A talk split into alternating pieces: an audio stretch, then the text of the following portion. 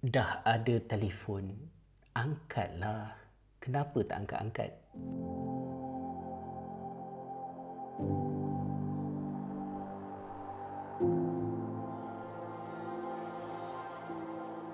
Pada tahun 2007, saya pernah menulis sebuah artikel di saifulislam.com dengan tajuk telefonofobia. Ia merujuk kepada keadaan tidak selesa, gelisah, panik yang saya alami berkaitan dengan membuat panggilan telefon atau menjawab panggilan telefon. Sama ada keadaan yang saya alami itu sampai kepada peringkat fobia ataupun ia hanyalah telefon apprehension, rasa kurang selesa, tak sampailah ke peringkat fobia itu, saya tidak pasti. Kerana pada masa tersebut, saya hanya timbulkan dua perkara mengapa saya tak suka dengan panggilan telefon. Pertamanya adalah kerana berat telinga. Tidaklah pekak tapi dalam keluarga kami memang ada banyak sejarah berkaitan dengan uh, telinga ni tadi. Saya sendiri semenjak daripada sekolah rendah lagi tidak begitu efektif mendengar dengan telinga kanan saya. Jika saya tutup telinga kiri saya, kadar kemampuan saya untuk mendengar itu banyak berkurang. Jadi butir kata sukar untuk difahami bila perbincangan dilakukan melalui telefon. Kerana itulah saya tidak suka dengan perbincangan yang dilakukan melalui perbualan komunikasi melalui panggilan telefon. Itu yang pertama. Kemudian yang kedua, rasa tidak selesa dengan panggilan telefon ini adalah ekoran daripada masalah-masalah yang saya berulang kali alami melalui panggilan telefon berkaitan jemputan ceramah. Daripada 10 panggilan telefon yang diterima, 7 8 daripadanya adalah jemputan ceramah. Jemputan melalui panggilan telefon memerlukan saya untuk membuat keputusan spontan sedangkan saya tidak independen untuk sewenang-wenangnya berkata ya ataupun tidak kerana saya beristerikan seorang doktor yang bekerja di wad kecemasan. Saya perlu tahu dahulu jadual beliau. Saya perlu pastikan jemputan berkenaan tidak bertindan dengan waktu bekerja, waktu cuti, shift malam, shift pagi, terutamanya membabitkan soal anak-anak kami. Adakah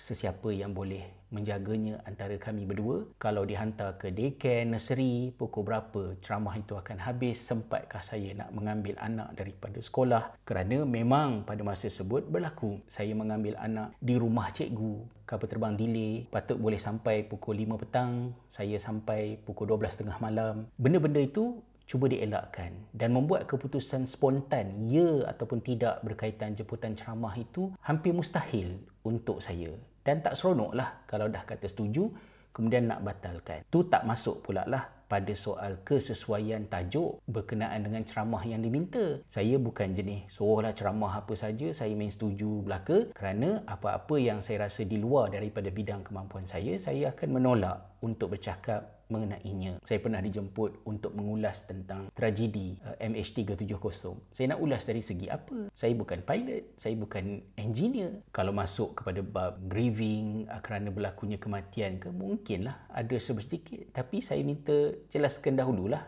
saya nak bercakap dari sudut apa kan telefonofobia ada dibincangkan di dalam DSM-5 yang digunakan oleh psikiatris untuk melakukan diagnosis kepada hal-hal yang berkaitan dengan kesihatan mental dan ia berada di bawah social anxiety kalau tak silap saya lah. Disebutkan di situ bahawa untuk kegelisahan, panik yang berkaitan dengan panggilan telefon ini berada di dalam kategori telefonofobia ataupun telefon anxiety ini, ia perlu berlaku lebih daripada 6 bulan dan menampakkan antara 3 ke 5 daripada simptom yang disenaraikan. Jadi sebab itulah saya pun tak tahu adakah sampai kepada peringkat fobia ataupun tidak. Yang pastinya kalau saya dapat panggilan telefon daripada orang yang saya tidak kenal, 100% saya tak angkat. Jika saya tahu siapa yang membuat panggilan dan panggilan itu akan menyebabkan saya tak boleh nak kawal, terlampau panjang,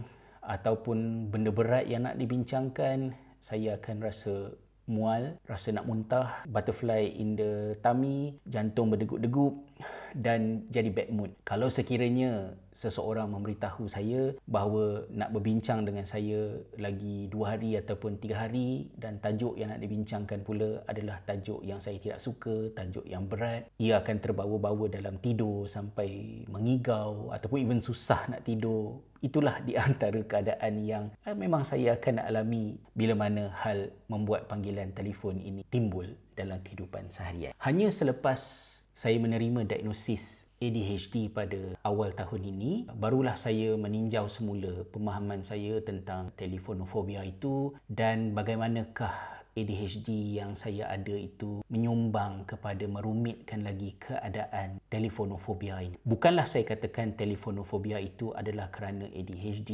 atau ADHD punya simptom ada kaitan dengan telefonofobia. Tidak. Saya cuma nak kongsikan bahawa ADHD yang saya alami itu menyumbang kepada kerumitan-kerumitan yang duduk di bawah kategori telefonofobia ni tadi. Antaranya, saya adalah seorang yang mudah terlebih bercakap. Terlebih bercerita sehingga terkeluar mungkin benda-benda personal yang saya kesal bercakap mengenainya selepas beberapa ketika dan saya tidak suka kerana panggilan telefon mudah menyebabkan saya buat benda macam tu. Selain daripada itu, saya juga tidak selesa dengan panggilan telefon ini kerana uh, saya ada banyak pertarungan berkaitan dengan negative thoughts. Kadang-kadang disebut sebagai automated negative thoughts, ANTS. Uh, berfikir yang negatif, masalah yang rumit, yang kompleks sehingga benda yang mungkin senang bagi sesetengah orang menjadi rumit bagi diri saya. Saya tidak pasti semenjak bila masalah telefonofobia ini